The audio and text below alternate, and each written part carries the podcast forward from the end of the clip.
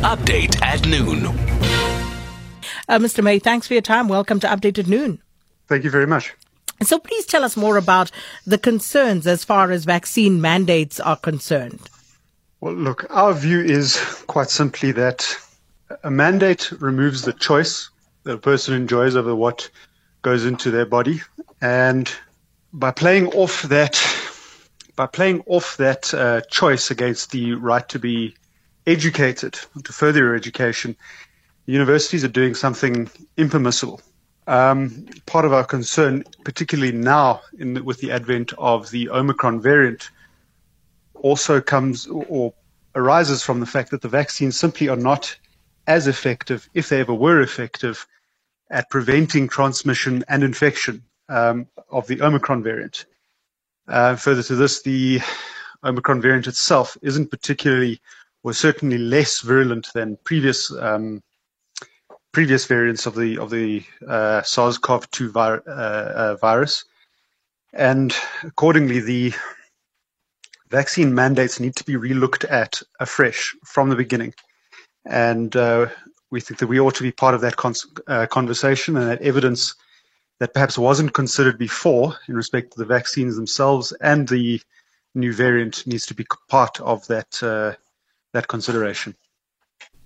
So we understand that the Eastern Cape High Court in Makanda has dismissed the application for an interim interdict against vaccine mandates at Rhodes University. Is that correct? And what's your reaction to that case? Look, I can't speak directly to that case. I haven't been involved in it, but my understanding is a little bit different. These applications all have an A and a B part to them. In other words, the part A is for interim relief, urgent interim relief that puts a pend or a stop on the implementation of the vaccine policy pending a review of them, of the policy itself. The review portion of it is a more in-depth inquiry that takes a longer time, and accordingly the part A urgent is brought. In Makanda, it was only the part A that was dismissed as not being sufficiently urgent to justify what they were asking for it to be heard on the urgent roll. So my understanding of that is it hasn't been dismissed. The full discussion or inquiry into what exactly or whether or not the mandate is a rational decision to have made and imposition to make on people still has to take place, and still probably will take place.